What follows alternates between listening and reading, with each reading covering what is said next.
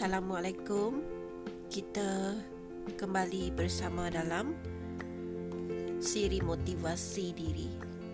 Jadi untuk kali ini saya kembali dengan satu lagi topik iaitu penghalang kejayaan. Kalau kita lihat kejayaan yang seseorang itu dapatkan bukanlah sesuatu yang mudah untuk dicapai. Kerana setiap kejayaan pasti ada sahaja cabarannya, dugaannya dan juga godaannya. Dan antara cabaran ataupun dugaan dan juga godaan yang menjadi penghalang kepada kejayaan seseorang saya akan kongsikan untuk kita sama renungkan. Walaupun tidak semua faktor yang saya kongsikan, saya kongsikan sebahagian saja dan diharap ia nanti akan dapat menyuntik kembali semangat kita. Baik, kita teruskanlah. Apa agaknya yang menghalang kejayaan seseorang ini? Yang pertama, skeptical dan juga ego. Kadang-kadang kita ini terlalu was-was, rasa tahu. Tapi sebenarnya hakikatnya kita tidak tahu. Dan juga apabila kita tidak tahu, kita dah was-was tapi kita ni tidak mencari ilmu. Sebab apa? Sebab ego di dalam diri kita itu tadi terlalu tinggi. Itu penyebabnya yang pertama. Seterusnya kita selalu ada rasa takut untuk mencuba sesuatu yang baru. Apatah lagi sesuatu itu adalah sangat mencabar. Kenapa? Sebab kita puncanya kita takut untuk gagal. Tapi kita takkan tahu selagi kita tidak mencuba. Dan apa yang perlu kita lakukan? Kita just do it. Buat. Kerana tanpa kita cuba membuat, kita tidak akan pernah melawan rasa takut di dalam diri kita. Ketakutan itu adalah musuh terbesar kita untuk mencapai sebuah kejayaan. Kemudian, ada juga di setengah orang mereka akan rasa mereka tidak layak dan juga terlalu merendah diri. Ini pun sebenarnya salah satu sifat yang tak patut tak perlu pun ada di dalam diri orang yang nak berjaya. Bukan dalam arti kata lain kita perlu yakin yang amat sangat tidak. Kita tak perlu menunjukkannya diri kita, ya saya dapat, ya saya mampu, tak perlu. Cuma tanamkan saja di dalam diri kita, kita kena yakin dan kita mesti usaha sampai kita berjaya. Hmm, itu dia ya. Kemudian, apabila kita tidak yakin dengan diri sendiri, seperti yang mula-mula tadilah, selalu rasa tak layak, sangat merendah diri. Ramai sebenarnya orang ada masalah ini. Dia akan rasa diri dia tidak hebat. Dia tidak yakin dengan diri dia sendiri. Bila kita sendiri tidak yakin dengan diri kita, apatah lagi orang lain. Betul kan? Ha, kalau kita dah tak yakin dengan diri kita sendiri, macam mana orang nak yakin dengan kita? Jadi ingat, kejayaan adalah bermula dari diri kita sendiri terlebih dahulu. Seterusnya, ini yang paling banyak sekali masyarakat kita ni, orang di dalam masyarakat kita ni suka sangat bertangguh. Kalau jenis yang suka bertangguh, sampai bila pun kita tidak akan berjaya. Orang lain pasti dah jauh tinggalkan kita kan? Kunci utamanya apa? kita kena pantas bertindak. Jangan suka bertangguh. Ada peluang, kita tangkap terus peluang. Kita buat. Tapi jangan kita terlalu menunjukkan diri kita boleh. Kerana kita pun tidak tahu bahawa kita boleh atau tidak membuat itu. Yang penting kita kembali yang mula-mula tadi, kembali ke mula-mula yang saya kata tadi, kita cuba buat. Ha, kita cuba buat tahu. Seterusnya, orang yang suka sangat bagi alasan. Orang berjaya, mereka suka mencari seribu satu peluang. Tak kiralah peluang dari sudut apa sekalipun. Manakala orang yang gagal ni suka mencari seribu satu alasan untuk tidak berjaya. Itulah sebab utama kenapa mereka gagal. Untuk berjaya kita tak perlu mencari alasan. Jangan disebabkan kita tak ada kawan. Ini contohlah ya kita tak ada kawan. Diadakanlah satu seminar. Seminar keusahawanan ke seminar pembangunan ke seminar kejaya ataupun peluang kejaya ke apa-apa sajalah kursus apa-apa. Dan anda dihantar untuk pergi seorang diri. Kerana mungkin majikan anda ataupun komuniti anda ataupun kawan-kawan anda tahu anda layak dan boleh menyertai program tersebut. Tetapi anda malu. Ini contohlah situasinya. Maksudnya kalau kita nak berjaya kita tak perlu ada alasan malu tak perlu ada alasan takut tak perlu ada alasan tidak kenal orang tidak perlu semua itu. Buat saja. Just do it. Buat ya. Kemudian dengki. Ini memang penyakit yang sudah berkurun lama di dalam hidup kita di dalam diri kita manusia.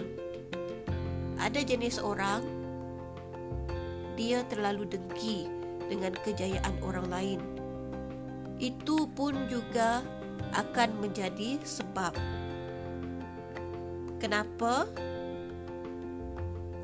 kita tidak berjaya. Sibuk kita jaga tepi kain orang. Sampaikan diri kita sendiri kita tak sedar. Kita tengok orang tu, kita cakap macam-macam. Kita tengok orang ni, kita cakap macam-macam. Depan balak, depan belakang, kiri kanan, semuanya tak betul di mata kita. Tetapi cuba kita sekali-sekala kita ambil ataupun kita duduk berhadapan dengan sebuah cermin. Kalau kita nak puas hati lagi, kita ambil berdiri dekat cermin besar, kita tengok badan kita dari atas hingga ke bawah. Tengok atas bawah, atas bawah. Apa beza kita dengan orang yang kita sebutkan? Dengan orang yang kita cakapkan? Tak ada beza. Kita tetap seperti mereka punya rambut, punya cukup sifat kaki, tangan, telinga, mulut dan juga sebagainya. Apa kurangnya kita apa kurangnya mereka tengok ke dalam diri kita dan kita perlu sentiasa beranggapan kalau kita boleh bercakap sebegitu rupa mengkritik sedemikian rupa kepada orang lain kenapa tidak orang lain? Mereka pun boleh buat kita begitu. Adakah kita rasa sakit hati kalau orang mengkritik kita ataupun membuat sesuatu statement yang membuatkan kita rasa kurang senang. Kalau kita rasa ya, kita rasa tidak selesa. Dan jawapannya ya juga, mereka pun akan rasa perkara yang sama. Jadi, elakkan rasa dengki. Sesungguhnya, apabila kita dah dapat peluang peluang dah ada depan mata lagi salah satu sebab kenapa ia menjadi penghalang kita adalah kita tidak buat dengan bersungguh-sungguh apabila kita disuruh buat sesuatu kita buat kerja tu sekadar melepas batuk di tangga. Nak dijadikan untuk cukup syarat buat saja. Ada. Ada juga dapat kerja tu dapat peluang kita buat cincai je lah. Ha, macam kita buat kerja sekolah kan masa sekolah dulu-dulu cikgu bagi kerja rumah so kita buat kita buat cincai-cincai je tulisan pun cakar ayam tak apa janji buat. Ha, asal kerja siap itu kata kita. Tidak bersungguh-sungguh. Bila kita buat kerja tidak bersungguh-sungguh sudah pastilah hasilnya pun biasa saja. Eloklah juga kalau biasa hasilnya. Kalau masih boleh diguna, masih boleh dipakai dan juga diterima akal. Tetapi kalau kita buat sesuatu yang diamanahkan kepada kita dengan tidak bersungguh-sungguh, sekadar melepaskan batuk di tangga dan hasilnya zong, kosong, zero.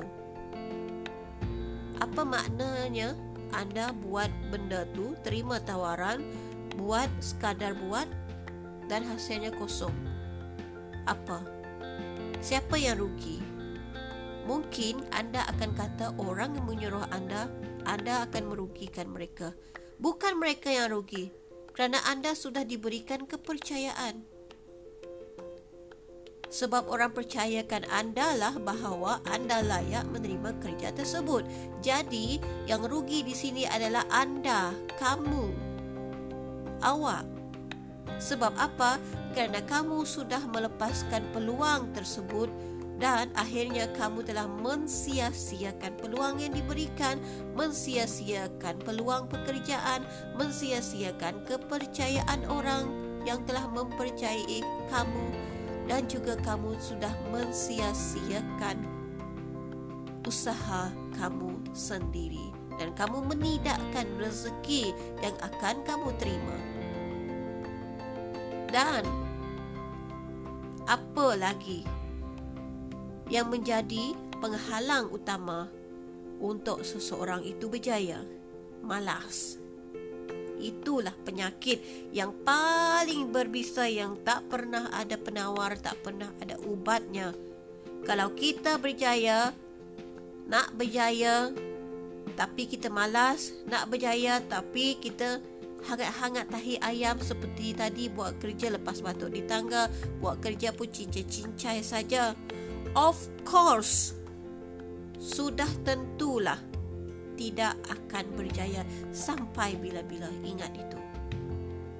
Kerana satu yang kalian perlu ingat.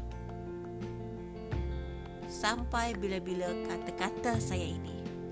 Apa yang kita tanam, itu yang kita tuai. Kerana hukum alam itu tidak pernah mendustakan sesiapa.